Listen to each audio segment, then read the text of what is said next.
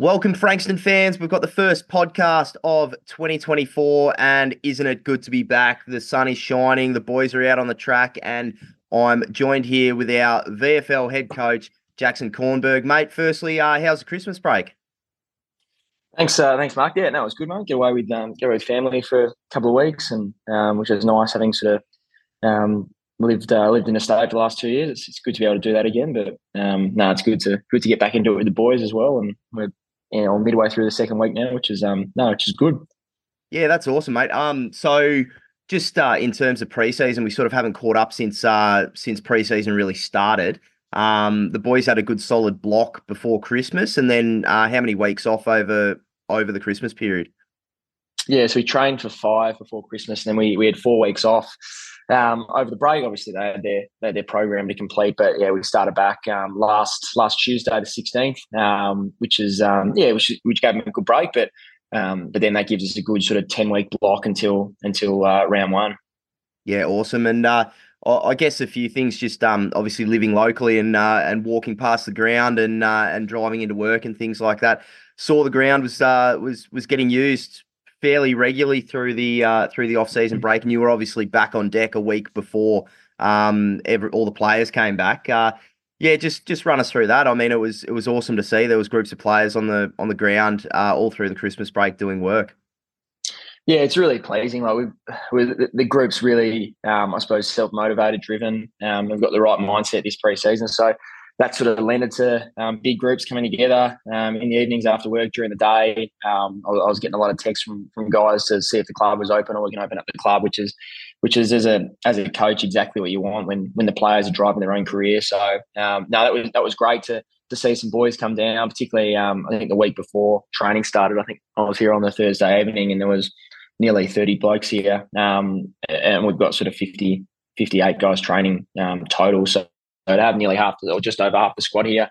Um, when, when we hadn't officially started, just to just to do their run, have a kick, and then and do the weights as well as um, is is a really positive sign. And um, obviously, couldn't couldn't wait to get back into it, and, and sort of showed last week with our first week of training. Yeah, for sure, mate. And I guess from from your perspective, coming in as a full time coach, and uh, you know that side of it, the, them being able to use you as a resource, even even when it's not a, an official training time. I mean, how how valuable is that? And what's the I guess the reception from the players been been like? I think it's more, mate. Like I think i um, I spoke on the previous podcast. Is it's more just me not being available, um, and and that's with any head coach. I mean, it's like, like around the VFL, there's a number of full time VFL coaches being in a very similar boat. Just just being available to your players, considering they're not they're not full time like AFL footballers, so they, they do have work, um, they do have commitments. So it's just having the flexibility that if they want to do something before work and they're around and they and they want it and they're the one raising that, then we can get that done. If it's after hours, um, I'm only a phone call or a text away during the day um, to be able to do stuff as well. So look, I think just being available as a as a full time coach is is really cool. Um, and I, and I think the yeah certainly the players are um, have embraced that being the first time the club sort of had it. It's um, particularly for the guys who've been here a while. It's it's new, it's it's different. Um, whereas guys coming from different clubs, sort of the norm. But um, I think the guys who have been at Frankston um, uh, the last couple of years have, have really grabbed hold of the opportunity and um, and they're running with it. Yeah, for sure, mate. Um, walk us through how the list is is shaping up. I mean, uh, we've we've probably in the past, uh, probably more due to resourcing and, and time constraints, we've had a bigger group training before Christmas um, and sort of whittled that down. I guess this year it was it was probably much more targeted um, in terms of uh, who who we bought in and, and who's been training before Christmas. You you mentioned there's been 58 on the on the track. Um, you know that's been by design, hasn't it?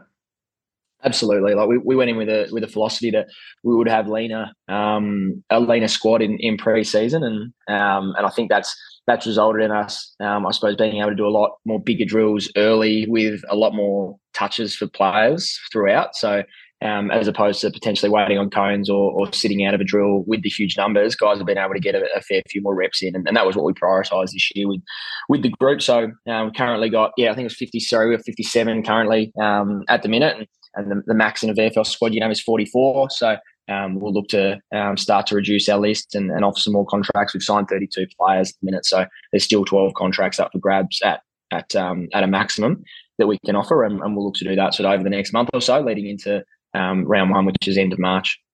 Yeah, mate, and uh, I guess talk us through some of the recruits. I mean, there was, uh, you know, we we obviously had had a bunch that came in um, right at the start of preseason, and then there was a few that were were sort of training with us, and they've they've come on and, and signed on. I mean, there's you know guys like Nick Burke and um and these types, and uh, you know, uh, Matty Nelson got a got a good write up in the in the local rag as well the other day, um, just about his development and his path. Um, Ollie Moran obviously coming coming through. Um, I think since we spoke last, uh, we sort of teased it, but but uh, Big Noah Gown has come in, um, you know, as well. Uh, so yeah, just just probably walk us through uh, a couple of those guys, and and also uh, just the the overall strategy and where we're going with this. Obviously, we're we're targeting the southeast, um, you know, and and trying to to target our regions that we work in um, with that. But yeah, just walk us through a bit of that.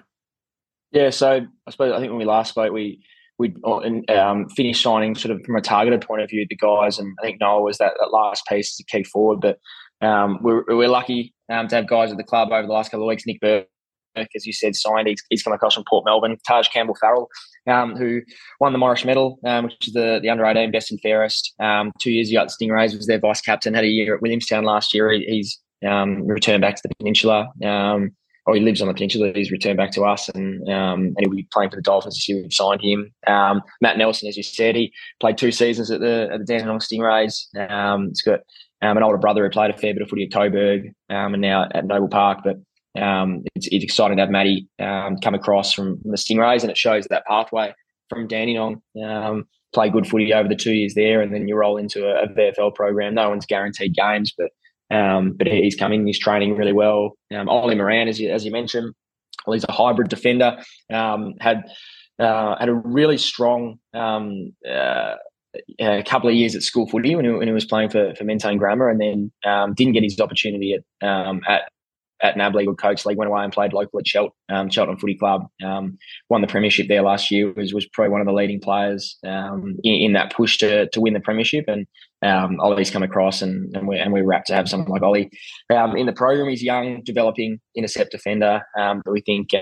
Um, that over the next handful of years, will play a lot of VFL footy for us. Um, and then, like we just as of the other day, um, Connor Riley's re-signed for us, which is which is really really pleasing and really positive. Connor's obviously um, been at the club a long time. He's a mature age player at the club, leader. Um, has really been a linchpin in in a number of different positions over the last couple of years. But but it's really cool to to see him, um, yeah, re-sign and, and commit to the club. And um, we're looking forward to a really strong year with Connor. Yeah, absolutely, absolutely. So, um, no, that's that's really good, mate. I mean, you know, a, lot's been made of. Uh, I think with just touching on Ollie Moran there, you know, a, a, bit of resilience as well, and and just the character. Um, you know, obviously he's had a few knockbacks, um, you know, through his career and things like that. And you know, I think his last quarter in the in the grand final for Cheltenham um, is still getting a fair bit of airplay and things like that. But uh, you know, it, it's great to be able to sort of pick through these uh, these sort of diamonds in the rough and and get them involved, and then uh, the organic growth, I, I, suppose, from an internal perspective. Um, you know, is is anyone really standing out for you uh, on the track? Um, I know it's probably hard for you to comment in that space, but um, you know, there's obviously guys that have been here a while, benefiting more from a, uh, I guess, the full time coaching and, and probably a more full time program um, in in that space. And you know, we've always had a fair bit of talent on the list. Uh, is anyone sort of really standing out and, and showing that they're in for a big 2024? Yeah, I think there's probably there's a number of boys, and, and like led by our led by some of our recruits. Think George Gray has has really come into the club and um, he's, he's been here sort of what's it now sort of seven weeks and really demonstrating why he was in the leadership group at Casey and a, and a premiership player there. He's been outstanding um, for us the last seven weeks, really driving standards. Um, he's really driving those um, those after hour sessions, and um, he's getting in early. He's, he's watching vision. He's, he's working on his craft and, and helping a lot of the younger kids. So I couldn't be happy with how how George is going. I think um, as, as well. I think um, someone like Blake O'Leary um, he's been at the club for a number of years. I've been really happy with how how Blakey's going, and um, he's doing really well on the running and, and in the skills drills, which sort of opens up potentially different positions that, that Blakey might play throughout the year, which is which is great. And um, and then and then someone like Seb Quirk as well, who again um, has been here a number of years, but but Seb's um, just really keen to learn and, and invest in himself and, and develop his craft. And um, I could see him really developing and conti- sorry, continuing to develop into a really strong, um, big body inside midfielder this year um, that can really help in the front half too. So, um, I think they're the main ones that, that have really sort of stood out to me over the last um, certainly over the last six weeks. But um, like a, a, number of boys in their different positions are, are really improving and really developing, and um, yeah, looking forward to a strong year for them. Yeah, awesome, mate. Well, I guess uh, moving forward, um, you know, you've got a bit of a block of training, got a got a little camp that uh, you you know you're going to get away and uh, you know I guess work on on the connection um, further within the group. We've got to get the group down to down to 44, so there's going to be probably a couple of hard luck stories, um, you know, in there as there always is. Um, but in terms of you know the next sort of five six weeks uh, leading into practice games and and things like that, how does that look for the club?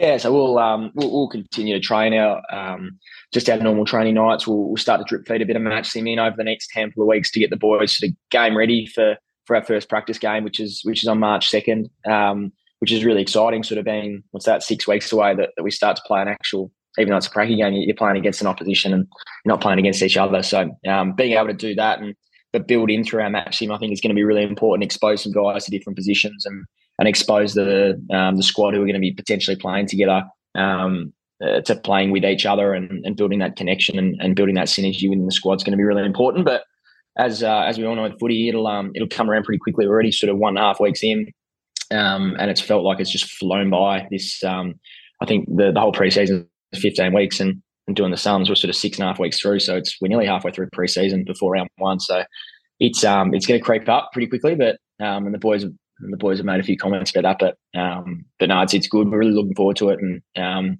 yeah, it's going to be an important block of training now coming up, um, particularly with that match sim and then rolling into bracket games. But um, but now that the boys have been really good and, and really pleased so far. Yeah, absolutely, mate. Well, if you're uh, if you're in the area, Tuesday, Thursday, uh, the next two Saturdays, you're you're not because you got long weekend and a camp um, the following week. But uh, any of those three days, make sure you get down, get on the terraces, watch the boys. Uh, you know, it's it's brilliant to see how they're how they're progressing. Um, you know, and you can get get on the journey this year in 2024. And obviously, memberships are now open. Very important that uh, everyone jumps on board and uh, we get a massive crowd there for uh, for round one. Um, you know, the details of the fixture will be out soon, and uh, and we'll be able to really pump that up. But uh, yeah, it's it's looking good, and uh, we want to see everyone uh, everyone on the hill uh, for when we play at Kinetic Stadium. Absolutely, we do.